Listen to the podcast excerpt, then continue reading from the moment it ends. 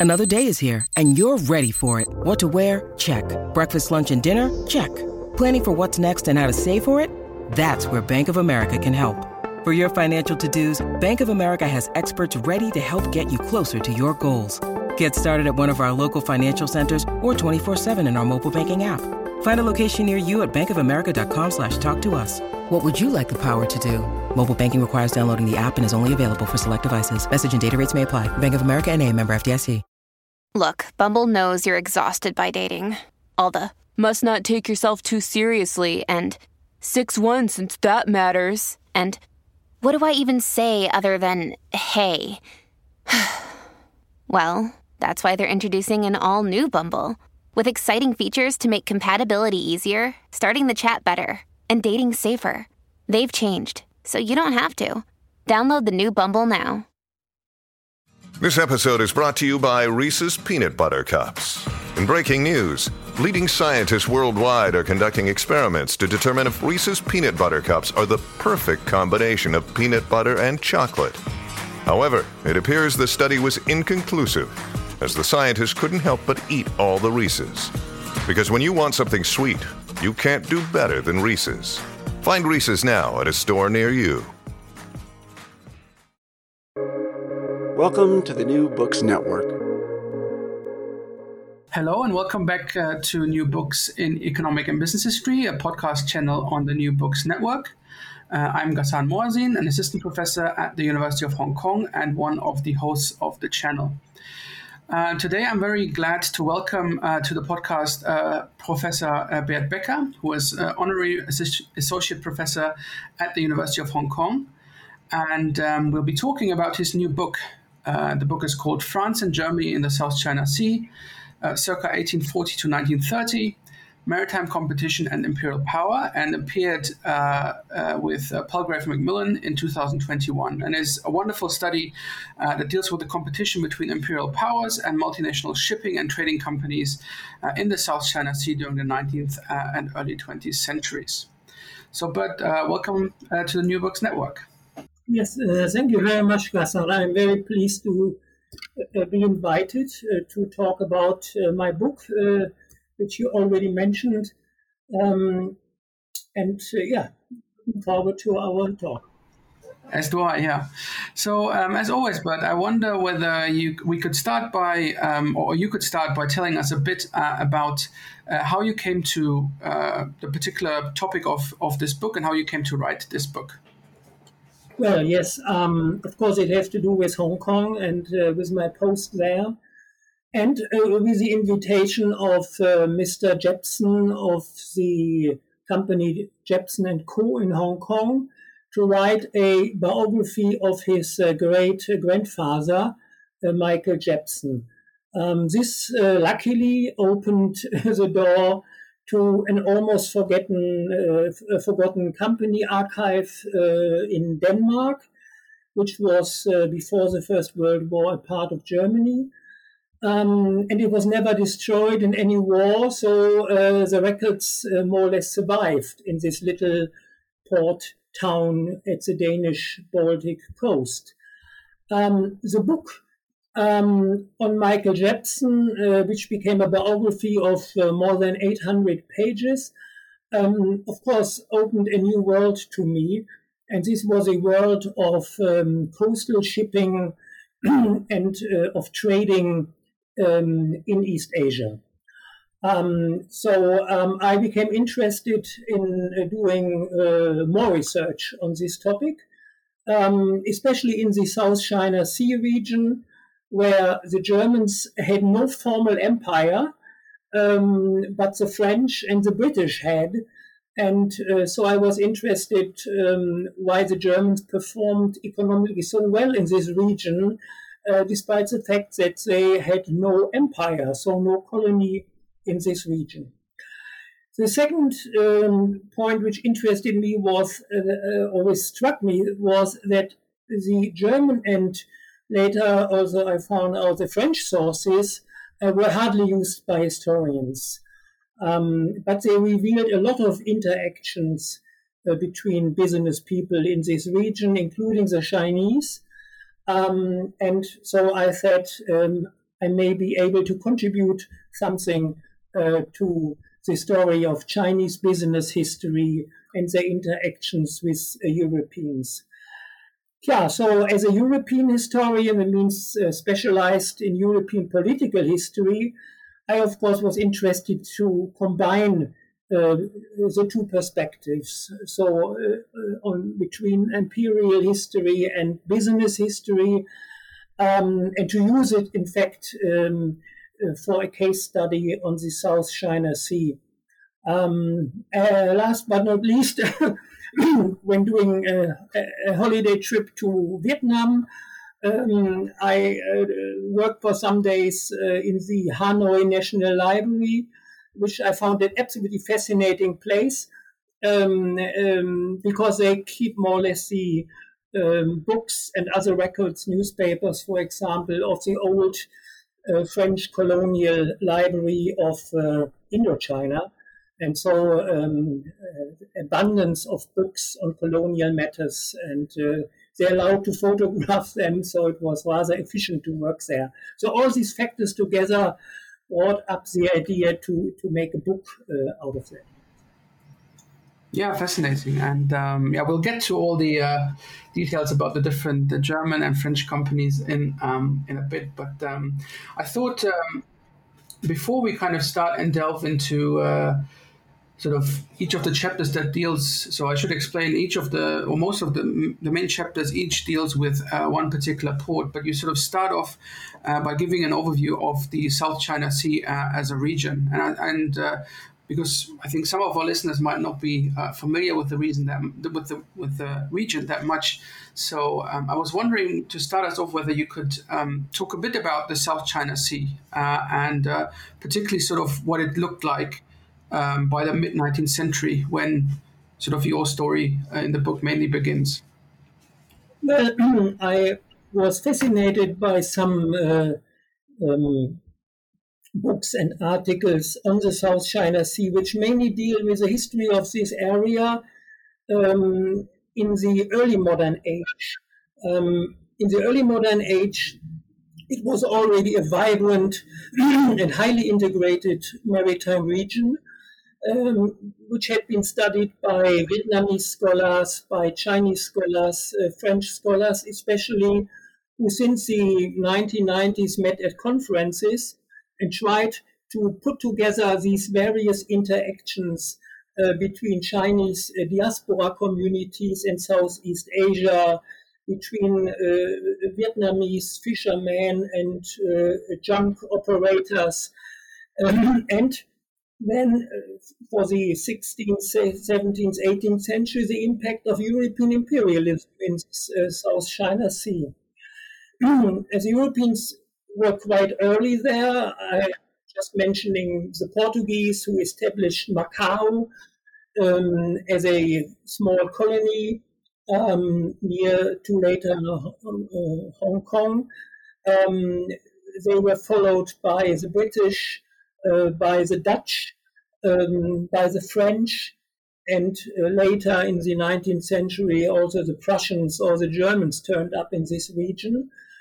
So um, when talking about business interactions in this region, it was necessary to look back uh, into history of this area um, and to say it was not uh, where the Europeans turned up and everything began uh, and started, but there was a prehistory and a history of this region very much dominated by Chinese merchants by Chinese diaspora communities, um, which until today are all um, residing in port cities um, in uh, countries which are today uh, Vietnam, um, uh, Malaysia, Singapore.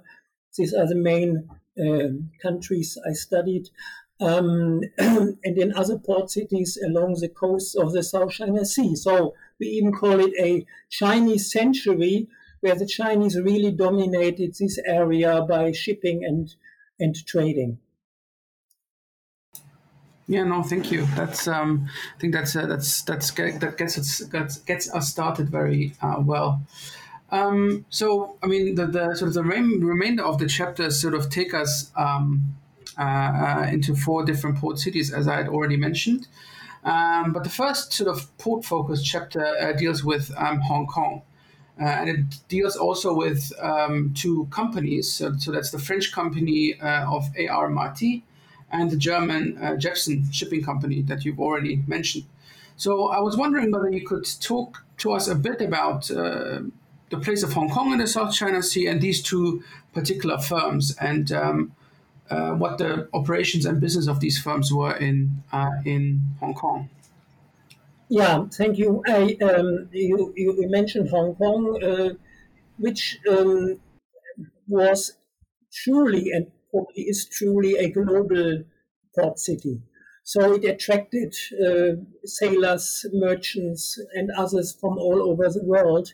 And so it was clear that it should be a starting point to study uh, German and French businesses. Um, the book on Michael Jebsen, which I wrote, already uh, told me about um, uh, Marty. Um, the company in Hong Kong was simply Marty, called A.R. Marty, Auguste Raphael Marty. Um, uh, the uh, partnership company you mentioned, Marty and Dabadie, existed only in French Indochina, especially um, in Haiphong in the north uh, of French Indochina. Um, I was fascinated by the fact that the Jebsens, who based their f- entire fleet of modern steamships in Hong Kong, so the ships hardly ever returned to Europe, but operated from Hong Kong all over Asia, um, were able to successfully compete um, with the French company uh, Marty, which also owned uh, steamships.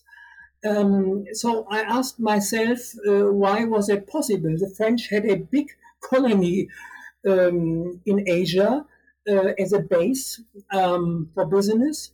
Uh, the Germans did not have that. So why was it possible that the Germans in the end performed better than the French? Um, and so I needed to study uh, these two companies, uh, the Jebsens in detail and uh, the um, uh, Marty company in Hong Kong, um, which both operated uh, steamers and also uh, did some trading inside Asia. Yeah, and I think the uh, I mean, there's one particular term that that you kind of use to um, explain, particularly um, how the Germans operated in Hong Kong, and that is uh, quote unquote uh, participatory uh, colonialism, um, which I found very interesting because it kind of explains uh, it, this whole dilemma that you talked about. It's like the Germans don't really have a colony there, but they still are very powerful economically. So I wonder whether you could talk about uh, what you mean by participatory uh, colonialism. Yes.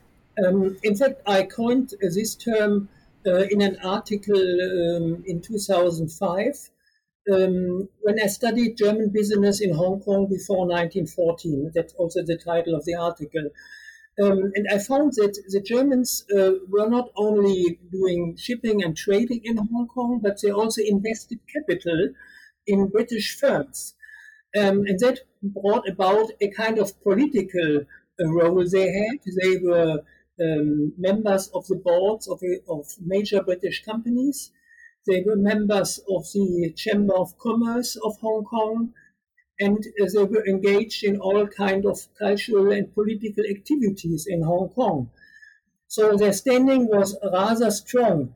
And uh, when you look to 1914, when all that had to end because of the outbreak of the First World War, um, uh, there's a lot of documentation on the British side uh, on how important German business was in Hong Kong.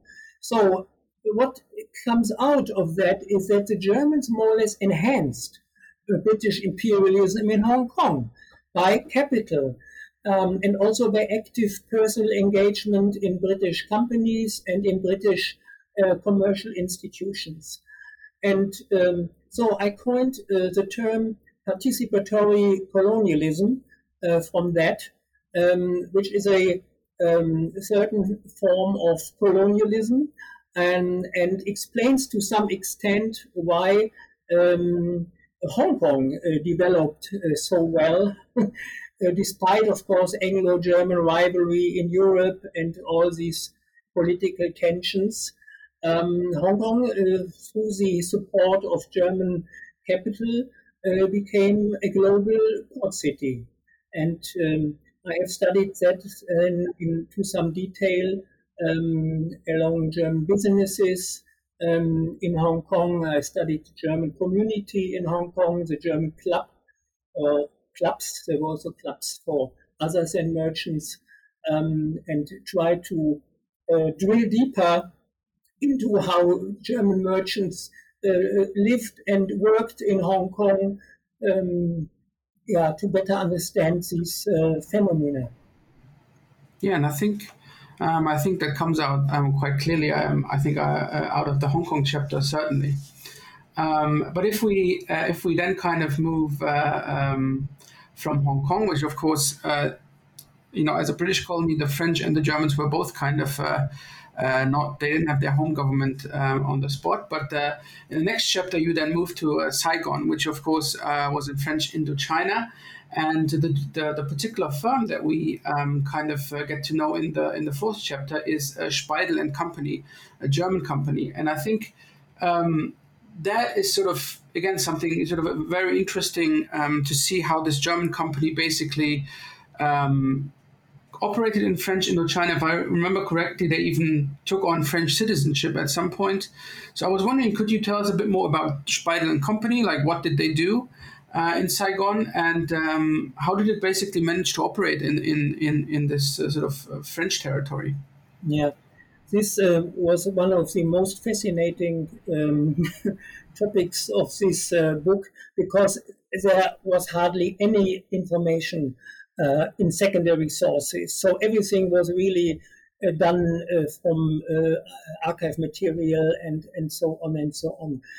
Um, Speidel and Company um, disappeared after the First World War, also from the collective memory um, in France uh, and in Germany.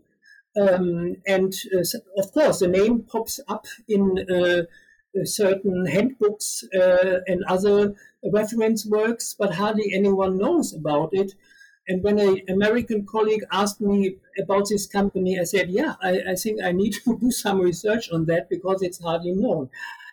Um, Speidel uh, turned up in the 1860s. They were originally from Württemberg, um, which is close to the border to France. So they did an apprenticeship. Uh, two brothers did an apprenticeship in Paris. So they learned French. And then they followed more or less an offer to go to Singapore. And when arriving in Singapore, they were told uh, you should move on to Saigon. Um, this is a newly uh, acquired French colony, and uh, we need people there to, to open a business. And so uh, they came to what was called at the time Cochin, China, so the south of later French Indochina, and Saigon was, of course, a major, the major hub. So we can see that in the 1860s, after France acquired Saigon, officially it was declared a French colony in 1862, um, a number of businesses popped up there, and they all profited from uh, from French government um, uh, um, um uh, business offers. So to develop that co- that colony, uh, the infrastructure, the port, and so on and so on. And in these years, in the 1860s, there is also a kind of participatory colonialism of the Germans, not alone Speidel, but there was also Engler and Company and Behre and Company, smaller businesses, who became members of the municipal council of Saigon. So they became politically active and they even decided on certain infrastructural projects. And the French governor at the time was extremely German friendly and allowed them all kind of uh, um, functions um, in this municipal council. And uh, so we can really speak of a participatory colonialism of the Germans in Saigon uh, in the 18, 1860s. Um, they also invested capital um, and they helped the French to build up uh, this new colony. And the watershed is a Franco-German war um, of 1870-71. This war, war, of course, is uh, occurring uh, in, in Europe, but the um, events, the political tensions which come out of that are clearly reflected in the microcosm of Saigon. And I have studied that uh, to some detail um, in the book. Um, and uh, we can say that after the war, the Germans were the winners and the French were defeated, humiliated um, by the acquisition of uh, a province called Alsace-Lorraine by the Germans. Um, so the time after the war is a time of political tensions um, in Indochina, and the Speidels and other German companies are no longer participating politically in the operation of the colony, but they still um, profit uh, from the um, economic uh, development of Indochina, and they take an active part in it. Um, with all the restrictions and limitations the French impose on them. You mentioned um, that they became naturalized French citizens. Yes, because um, they, they wanted to do more business and uh, also import French products into Indochina. Um, and life became easier after uh, they acquired French citizenship and established in the early 20th century uh, a headquarter in Paris, uh, which served as the spider in the network uh, of the Speidels in Indochina. Yeah, very interesting. But uh, but with after 1914, the the company basically disappears in in the records. It seems. Yeah, and luckily in the past months, I was able to detect new traces of this company um, in, in the Berlin archives. Um, it was like putting pieces of a puzzle together. They never returned to Indochina. And uh, the, the argument was that they could not be, they did not feel secure that the ex, uh, uh, expropriation which happened in 1914, they lost all what they had, um, would not happen again. Um, and they said it's too risky to go to French Indochina. So they opened um, an Asian uh, company in uh, Bangkok that was more or less the only thing they did. And they hoped to return to French Indochina, but as we know, 1930s, Second World War, um, uh, this never uh, materialized. Um, so they had two uh, companies in Germany, one in Berlin, interestingly enough, and one in Hamburg. Um, and of course, they did import uh, and export business on a rather modest scale. So they never returned to the old greatness yeah, of the time before 1914. Yeah, very interesting. I mean, I think that's for many German companies in the region is sort of a watershed um, moment. Um, so, yeah, if, if, we kind of uh, if we kind of continue our um, our trip um, uh, through the South China Sea, the, the the, the next case study you look at um, is uh, Haiphong. Uh, in what today is, of course, North um, uh, Vietnam, but uh, at the time that was under French colonial rule as well. And uh, in the chapter, we meet uh, Speidel again, and we also meet Marty again. But as you mentioned uh, here, he is uh, in a partnership with uh, Dabadie, and so it's called Marty et Dabadie. Um, uh, and yeah, so I wonder whether, um, yeah, you can talk a bit about, um, well, Marty et Dabadie, why this this this this partnership came um, uh, came about and how they operated in uh, in Haiphong and um, what the competition with Speidel was uh, was like. Yeah, so um, Marty et Dabadie is a pioneering firm of northern Indochina or Tonkin. Tong Kong, as you mentioned, it's this region was called by the French Tonkin. So it's northern Vietnam, uh, up to the French, uh, to the Chinese border of uh, Yunnan and Guangxi. Um, and in fact, this was only acquired by the French in the 1880s. Um, and it meant it was developed since that time um, into probably the most industrialized part of whole French Indochina. Saigon remained important, but important in Saigon was the rice producing industry, while in Kong you had um, uh, minerals. Um, and uh, of course, you had the closeness to the Chinese border. The French were always not so interested in Indochina, to be honest, but they were interested in China from the very beginning. Um, and this meant that um, this meant that um, they always looked on uh, the border regions of Indochina to China and uh, tried to get into these markets. The Chinese market was fascinating uh, for the French, and they hoped to make a lot of profitable business there. So the first step to develop more or less northern Indochina um, into a possible jumping board to China was to develop the infrastructure. And uh, in a country which had almost no roads, but all transports were done on rivers, um, it was logical to develop a river shipping network. And uh, whoever been to Vietnam and have seen the Red River with all its tributaries see that this is a vast network of rivers which can be used for river shipping.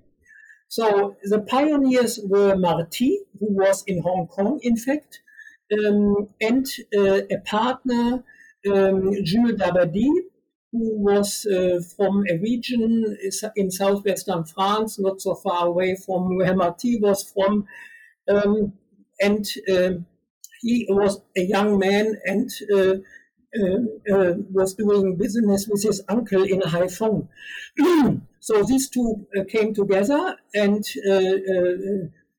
opened this partnership. And the partnership, Marty and Dabadie, was only possible because they received a generous contract from the French colonial government to build up a fleet of pedal steamers, so uh, flat going uh, uh, steamers, um, so they could access uh, the rivers of Tonkin and to create more or less a river shipping network um, in this region.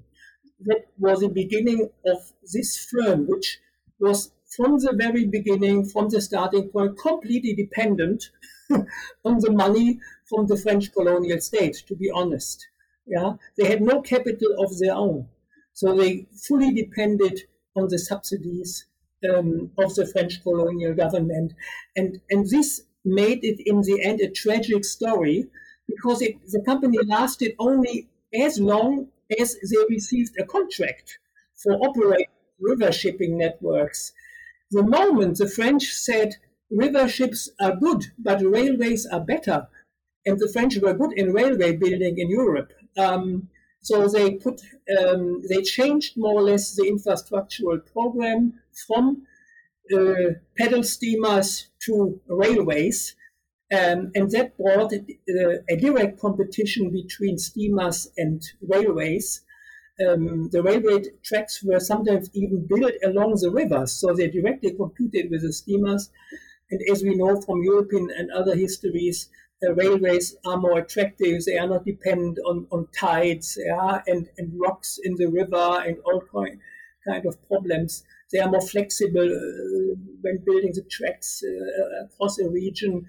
So in the end, this brought the river shipping, shipping network down uh, in the early 20th century and uh, led to the collapse and dissolution of Marty Dabadie. The other you, you asked about Speidel, yeah. Um, Speidel more or less um, um, started in Saigon, as I earlier said, and with the 1880s, um, they saw a new chance uh, to open up a branch in the north. Because Haiphong was a fishing village, more or less, um, and uh, it was now developed into a major colonial port, closely interconnected with Hong Kong. Um, so we cannot understand Haiphong without Hong Kong. Yeah? More or less the whole infrastructural program, the urban development of Haiphong, um, the materials were all shipped from Hong Kong, um, more or less, and, and, and Haiphong was developed into a typical French colonial city. Um, of course, not as grandiose as Hanoi, which was the center uh, of Tonkin and later the administrative capital of French Indochina, but on a smaller scale. So Haiphong is a mini Hanoi uh, in some way. Um, it has hardly ever been studied uh, by the French or by the Vietnamese, um, but this is now beginning, as far as I can see, with the conference in October, that they look to the history of the Indo-Chinese ports, and this includes uh, Haiphong um, as well. So Speidel was an important player in um, Haiphong. Um, and of course, Speidel could rely on the German industry, and that meant they could bring in knowledge, um, know-how, and machines from Germany to help uh, develop the mining industry uh, of Hong Kong, which was a major factor for the economic development of this region. So they engaged in coal mining, they engaged in uh, other minerals, zinc, ore. Um, and had the First World War not occurred, they would have probably built up one of the biggest conglomerates uh, of shipping, trading, and industrial production uh, in northern uh, French Indochina. But 1914 brought all that uh, to an end, as we know. Yeah, that uh, as we said, that's a returning story certainly in the book and in general if we look at German business uh, in the region. Um, especially because you just mentioned that the French are always looking towards China, um, and the um, the last chapter then indeed brings us uh, back to China, and it brings us to um, the French leasehold uh, of Guangzhouwan, or today where today in, in China is Zhanjiang. Um, and here the uh, focus is particularly on uh, the Tonkin Shipping Company, which again uh, is uh, an affiliate of Marty, so he is in is involved again. So um, and in particular, it looks also at, at uh, kind of something that you already talked about just now, now with Mathieu Dabadie in uh, Haiphong. So how the French government kind of support, supported the Tonkin shipping company uh, with a subsidized um, uh, shipping route and so on. So I was wondering, uh, could you explain, discuss a bit um, um, generally about the relationship between the Tonkin shipping company and the authorities in Guangzhouwan, and in particular with regards to this postal uh, steamer service? Yeah um, this was a completely unknown part of the um, book story, to be honest. Um, there's only one French uh, PhD thesis um, on the history of Guangzhouwan, uh, which is excellent. Um, um, and in fact, my interest in this topic became bigger when the uh, today's uh, place called Zhanjiang. It's a, I think, two and a half million people um, city in southern China. Um, became interested in, in its own history and, and organized uh, with the local university two international conferences in 2016 2019 yeah to shed more light on, on, on the on the french history uh, of this place um, so um, also the author of the PhD thesis I mentioned was invited. Um, and um, I said I cannot simply repeat what he has already studied. So I'm looking to the maritime mm, and business part uh, of the story, especially the French shipping company um, Marty. You mentioned the Tonkin Shipping Company. That was the official name of Marty's shipping company which um, was based in Hong Kong, where Marty started, and in Haiphong as well. It's a bit confusing, um, but um, they more or less operated uh, the um, ocean-going steamers, while Marty and Dabadie uh, operated the river shipping network. Yeah, so this may make it easier to understand. Um, again, uh, Marty became completely dependent um, on uh, the French colonial government in Guangzhouwan. Guangzhou One was foreseen to be developed into a kind of Hong Kong, French Hong Kong, um, which it never became. It became a satellite of Hong Kong. Um, but it had, of course, reasons um, how it was acquired. It was acquired mainly for political reasons, not for economic reasons.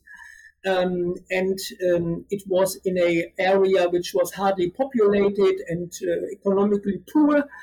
So there was not much to, to transport, more or less, for a shipping company, except um, for military, which the French placed there in the first years.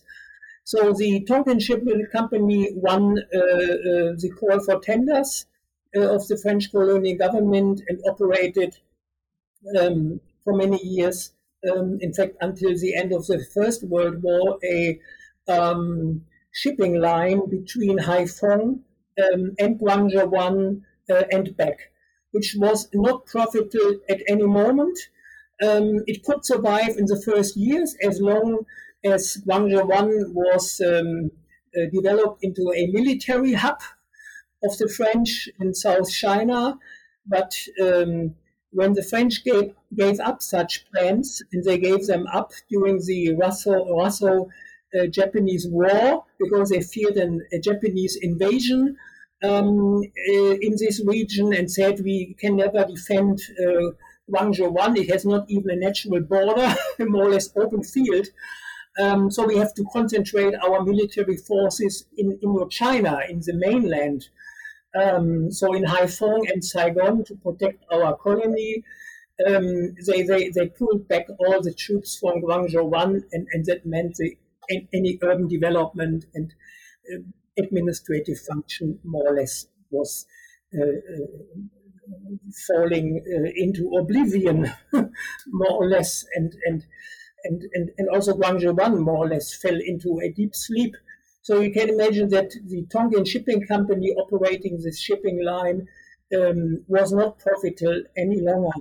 And Marty begged for more subsidies, um, and they didn't receive them. So in the end, it was uh, a miserable story, another tragic story of how private businesses more or less failed um, under colonial the French conditions in Asia. Um, and this was one of the most fascinating um, results of my research that highly subsidized uh, private companies more or less become less competitive.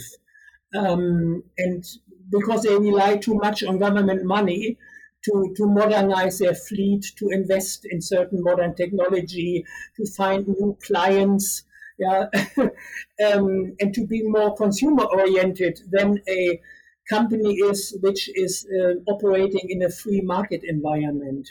Yeah, and um, Guangzhouwan is a kind of failed state, and the Tonkin Shipping Company is a kind of failed service provider. Um, reflect, uh, in fact, these uh, um, failures uh, of French colonial policy. Ryan Reynolds here from Mint Mobile.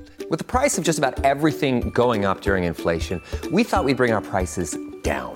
So to help us, we brought in a reverse auctioneer, which is apparently a thing. Mint Mobile unlimited premium wireless. Ready to get 30, 30, bit to get 30, bit to get 20, 20, 20, bit to get 20, 20, bit to get 15, 15, 15, 15 just 15 bucks a month. So, Give it a try at mintmobile.com/switch. slash $45 up front for 3 months plus taxes and fees. Promo rate for new customers for limited time. Unlimited more than 40 gigabytes per month slows. Full terms at mintmobile.com.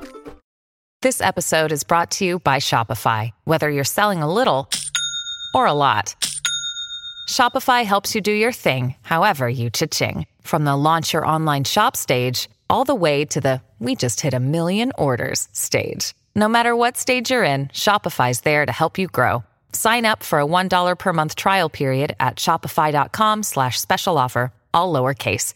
That's shopify.com slash special offer. Yeah, very interesting. Um, I wonder because, like, my, my impression from the reading was certainly that of the four ports that are covered uh, in the book, Guangzhouwan is sort of a bit the uh, the, the, the, the, weakest link. Um, uh, it seems to me that, um, and you say it in the book that you know, of course, Hong Kong is the global metropolis, and then Saigon and Haiphong, of course, also very important. Um, but I wonder, could you say a bit about like how does Guangzhouwan compare? You already talked a bit about why it was not a success, but were there any? Was it still important in terms of some sort of interconnection in the South China Sea, or was it really just a, a complete failure, so to say, as a as a colonial project? Yeah, it, the thing is that it became more or less famous as an opium smuggling hub um, because the only profitable business was uh, opium production in Guangzhouwan.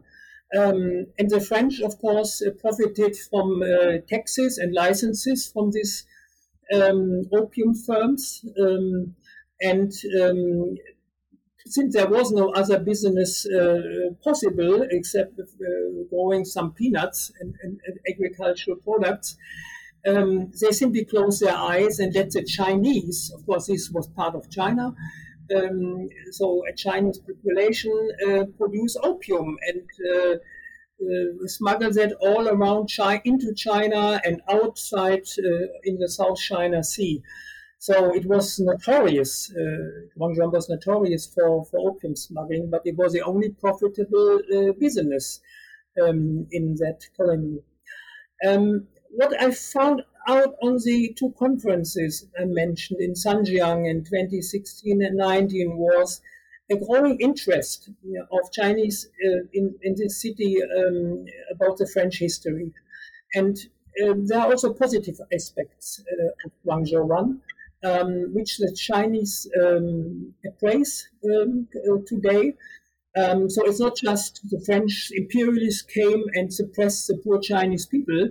Uh, today, um, they, they look to the advantages it was uh, to live in a French um, colony in China because it prevented them from all the turmoils um, of the Chinese Revolution, um, of the interwar years, uh, warlords, warlordism, etc. Um, it did not help them um, uh, to prevent the occupation by Japan. Yeah? But for some months before um, the Japanese turned up, uh, they were relatively free, while Hong Kong was already occupied. So also teachers of the University of Hong Kong fled to Guangzhou uh, at the time. Um, and so it became a kind of uh, refugee hub uh, for, for a couple of months only. Um, later, um, the, the Chinese acknowledged that uh, French Guerrilla One was in some way more developed um, in uh, urban infrastructure, uh, modern sewage system, uh, electricity than the Chinese region around Guangzhouwan. So uh, this is today uh, positively acknowledged, to be honest, and um, the critical view on Guangzhouwan is, in fact, more on the French side, who say it's a failed state, we were not successful there, um, so we should not mention it. Uh, while the Chinese uh, um, more or less um, acknowledge that the French um, invested money, it was, of course, uh, mostly tax money from France uh, to develop this uh, little um, Chinese territory or French territory in, in China. Yeah, very interesting. Um, that uh, yeah, how the two sides see uh, you know have kind of different view on on the um, positives and negatives of Guangzhouwan. Um, so we've covered now uh, sort of the four main ports that um, that you cover in the book, but um, in the conclusion, I think in general, sort of there are a few themes that uh, that come out rather um, prominently. And the first one I wanted to ask you about, and you've already touched upon it just now, is the of course the um, the sort of relationship between colonial governments, be that the British or the French, and private business. And what we what, what, what we can learn from the case studies of both these ports and the companies you cover um, in understanding the this relationship. So I, I wanted to ask you whether you could talk a bit about um, if you kind of take the, the case studies all together, what you think we can learn about this relationship between colonial government and governments and a private business. Yeah, uh, thank you. In fact, the striking differences between the British and the French colonial empires in Asia are obvious. Um, in fact, we have in Hong Kong a free market economy. Um, supported by, by, by, by, by British free trading and, and, and capitalism and uh, whatever you want to cite. Um, so we have more or less a, a, a, an ideal place for the capitalists, and the British and the Germans perform very well in this context. And the Germans, um, with their coastal shipping network in the South China Sea, um, are strong and they employ the most modern steam technology to their ships. And they they bring in all kind of goods and products for the chinese markets. So we have here a i would not say an ideal environment but close to ideal environment for the german industry which at the same time on a global scale is developing rapidly and surpassing britain in the early 20th century in industrial production um, so um, in fact, um, uh, the Germans were very happy in Hong Kong, and uh, they uh, found everything they wanted: rule of law and military protection by the British Navy, and so on and so on.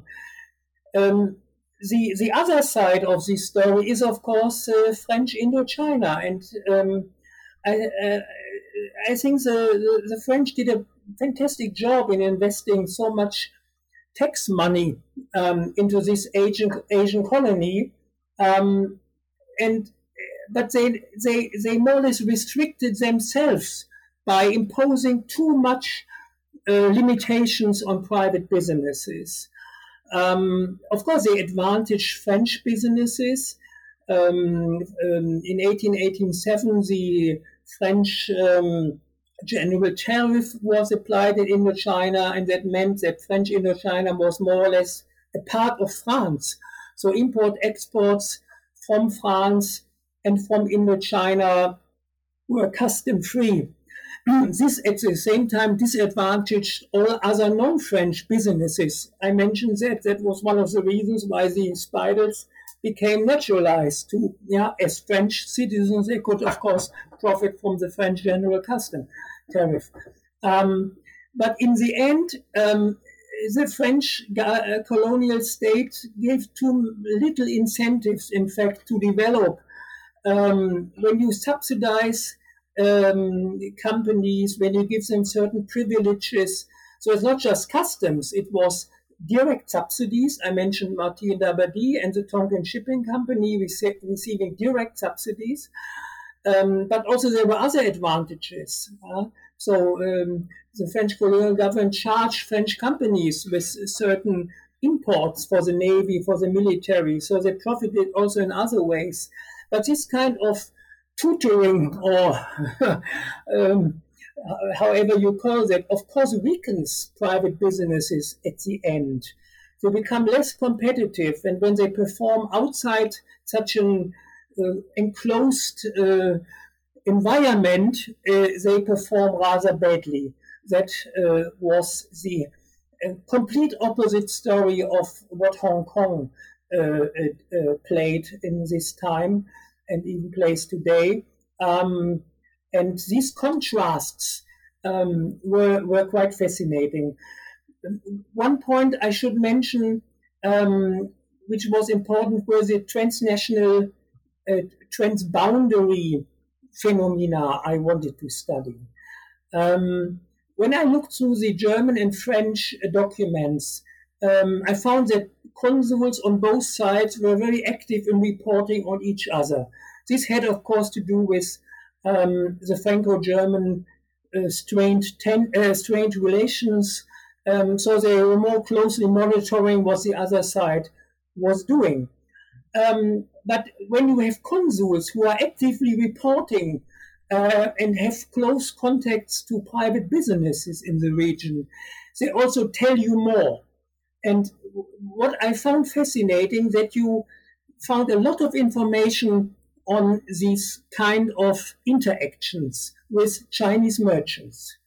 And this is something I think I was able to contribute, even without being a, sinologist. So I have never learned Chinese. I had to rely on, on translators and others to provide me with some documents in Chinese, of course, of, only in translation. So through the primary sources, which I found in, in, in Paris and in Berlin, um, I could detect uh, uh, patterns of cooperation and also of conflict between uh, Europeans and Chinese. So you know best uh, how difficult it is to get into Chinese archives and to find uh, high quality documents about Chinese business. But uh, using, um, and, and, you know very well from your study on, on banking in, in China, German banking especially, that through this lens, through these glasses, we can also better understand, uh, to some extent, of course, um, uh, tactics, strategies, behaviors of Chinese uh, business people. And this was something I thought I could contribute uh, to Chinese business history by looking to certain e- events. And these events um, uh, um, I put into the chapter on Haiphong because often Haiphong was a starting point of uh, shipping boycotts in the South China Sea. price wars were the beginning of these uh, conflicts. And then you had the French consul reporting, you had the German consuls reporting, and even the British consuls, which were often not directly involved. Um, so you had an excellent uh, documentation, and you had even Chinese replies uh, to consuls um, which were then translated in either French, German, or English. Um, and you could better understand how the Chinese were behaving, thinking, acting, and so on and so on. Um, so the shipping boycotts in the South China Sea are a typical example of transnational interactions, um, which form an important part of the book um, because all the actors I mentioned earlier, all these businesses, all these port cities are involved yeah, uh, in this story. Um, and the second big uh, topic was then uh, the illicit trade, so the trafficking of Vietnamese uh, women and children from Haiphong to uh, Hong Kong and to Guangzhou. Um, we know that these people um, were hijacked, uh, kidnapped, um, in Haiphong and in the interior of Hong Kong um, by Chinese uh, people, and they were brought to uh, Guangzhou or to Hong Kong either to work as housemaids or in brothels, the so-called uh, flower boats. Um, and um, the question was, um, there is some research literature on that, how much uh, the ship owners so who more or less transported them, uh, were involved in these uh, trafficking activities. Uh, and my finding was by really studying pages of interviews the consuls did in Hong Kong with the ship owners, with the captains and the compradors, um, that uh, there was no direct involvement of the European shipping companies in these processes. Probably they were not careful enough to uh, observe um, and to guard the ship.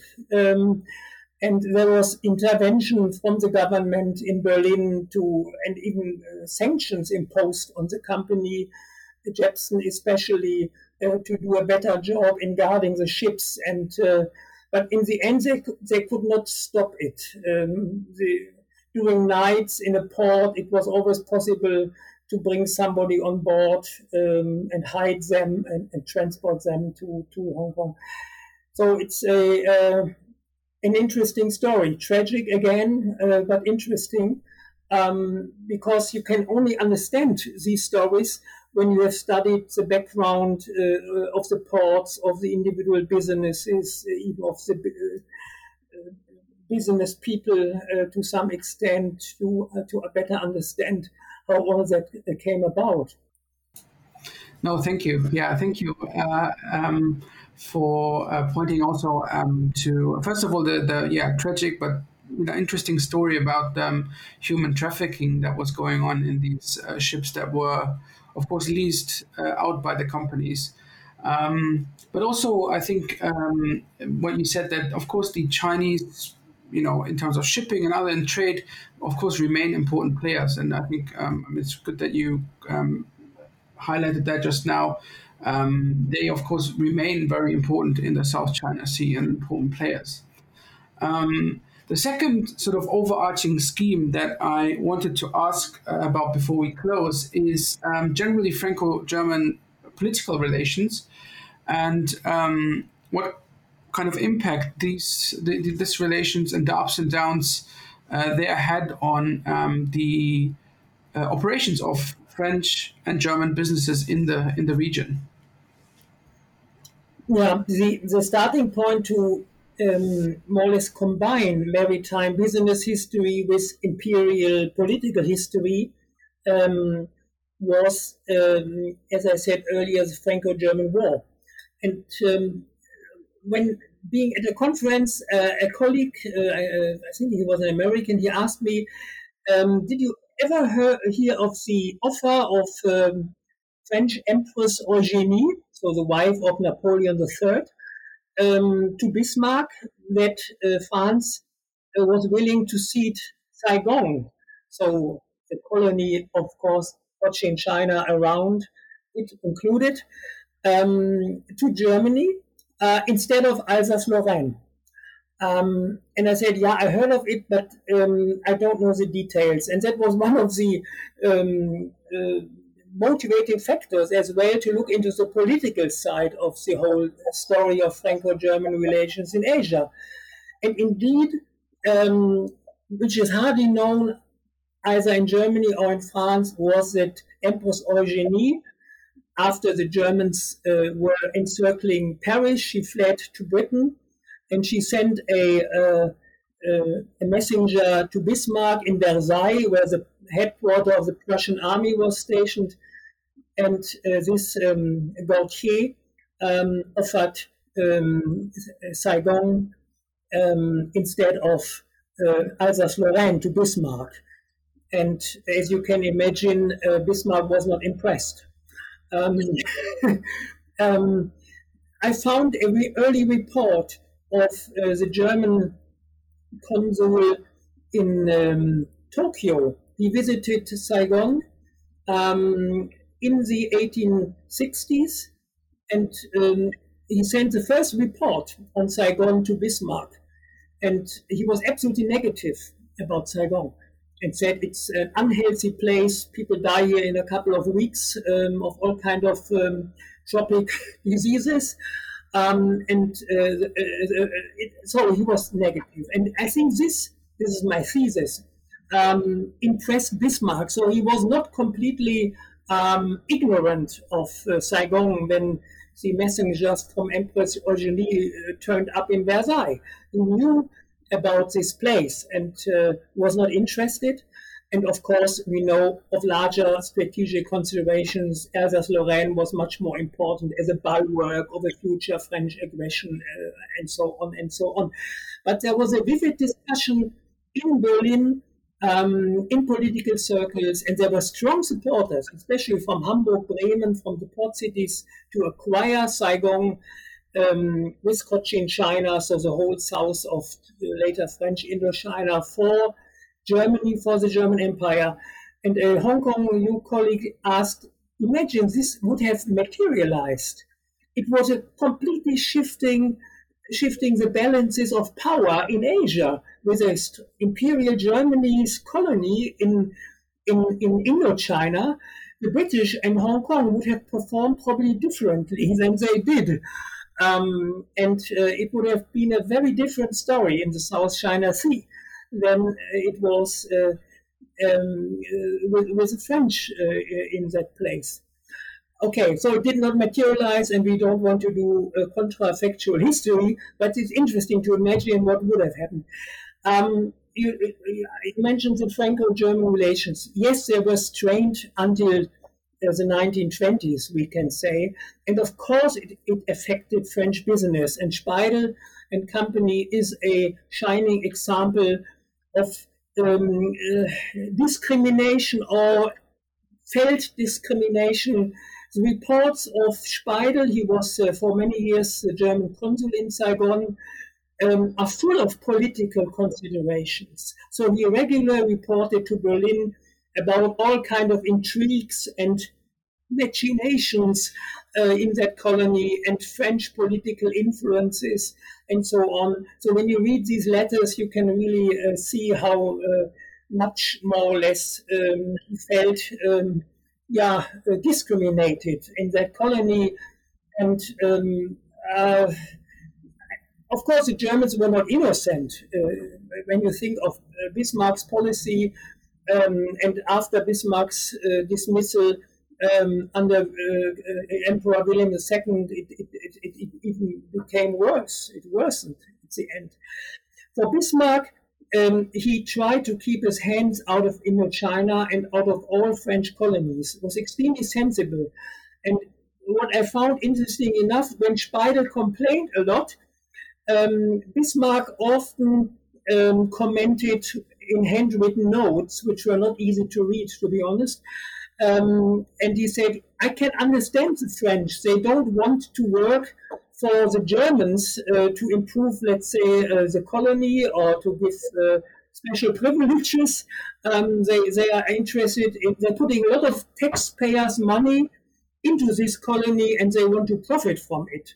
So um, he, he, he often was very much um, understanding the French behavior and and, and, and, and and more or less said, let them do, and uh, uh, we keep our hands out of Indochina because we want not to risk any any war in Europe.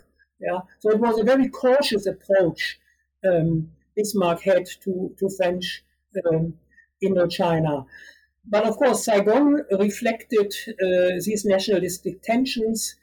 Um, and, and when the war broke out, um, there was a French mob going through the streets and, and burning uh, uh, the German uh, houses and, and, more or less chasing uh, Speidel and his staff to, to, uh, to, to the port so they could uh, escape more or less. Um, yeah, we all know this is a tragic story, and both sides, of course, um, are to blame for these nationalistic uh, expressions in that time. Yeah, thank you. Um, I think we've already taken up quite a lot of your time, but um, before we end, I wanted to ask now that the book um, is done, um, what are you working on now?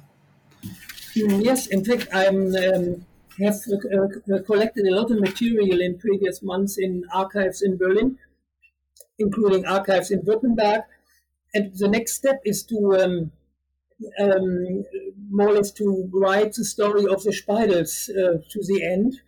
Um, so to make it a mini company history.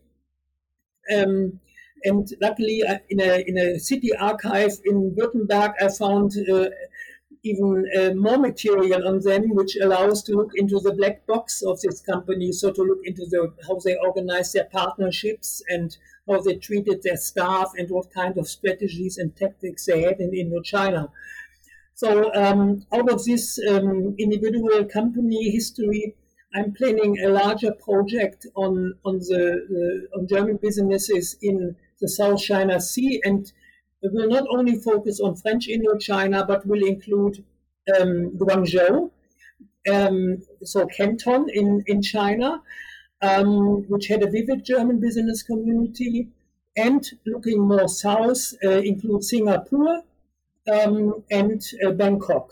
These are the uh, three extra ports I'm going to study.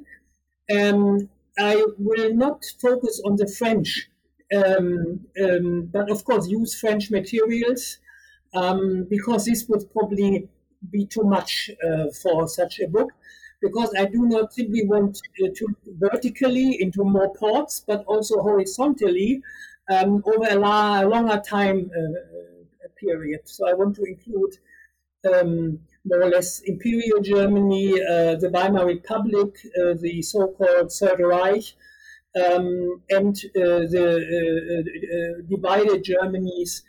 Um, so more or less a time period of 100 years from the late 19th to the late 20th century to look um, how businesses um, acted in the South China Sea region um, uh, more or less during different uh, um, stage uh, regimes uh, in Germany, and of course how they interacted with politics um, in Germany and and beyond. Um, I'm also interested in looking um, into the hinterlands in Germany, how they were impacted by business in East Asia. So, for example, Hamburg and Bremen had an active rice producing industry, especially Bremen, the Rickmers rice factories. They imported most of that from Bangkok. And even merchandise goods from this region found their place to their, their, their, their places, marketplaces in Berlin. So um, this has been studied for other regions as well, the impact of imports of goods from other regions and how that affected consumer markets, for example. Um, think of rice, which became a um, an important staple in, in um, consumer markets in Europe. So also look to these counter effects. Yeah, that that uh, all sounds very fascinating. So we are certainly looking forward to um, learning more about that uh, in the future. But uh, I would like, like to thank you so much for taking the time to uh, talk to me and to talk about your uh, wonderful book uh, today. Um, yeah, and thank you very much for being on the podcast. And bye bye. Thank you very much, Gaston. Thank you so much for having me.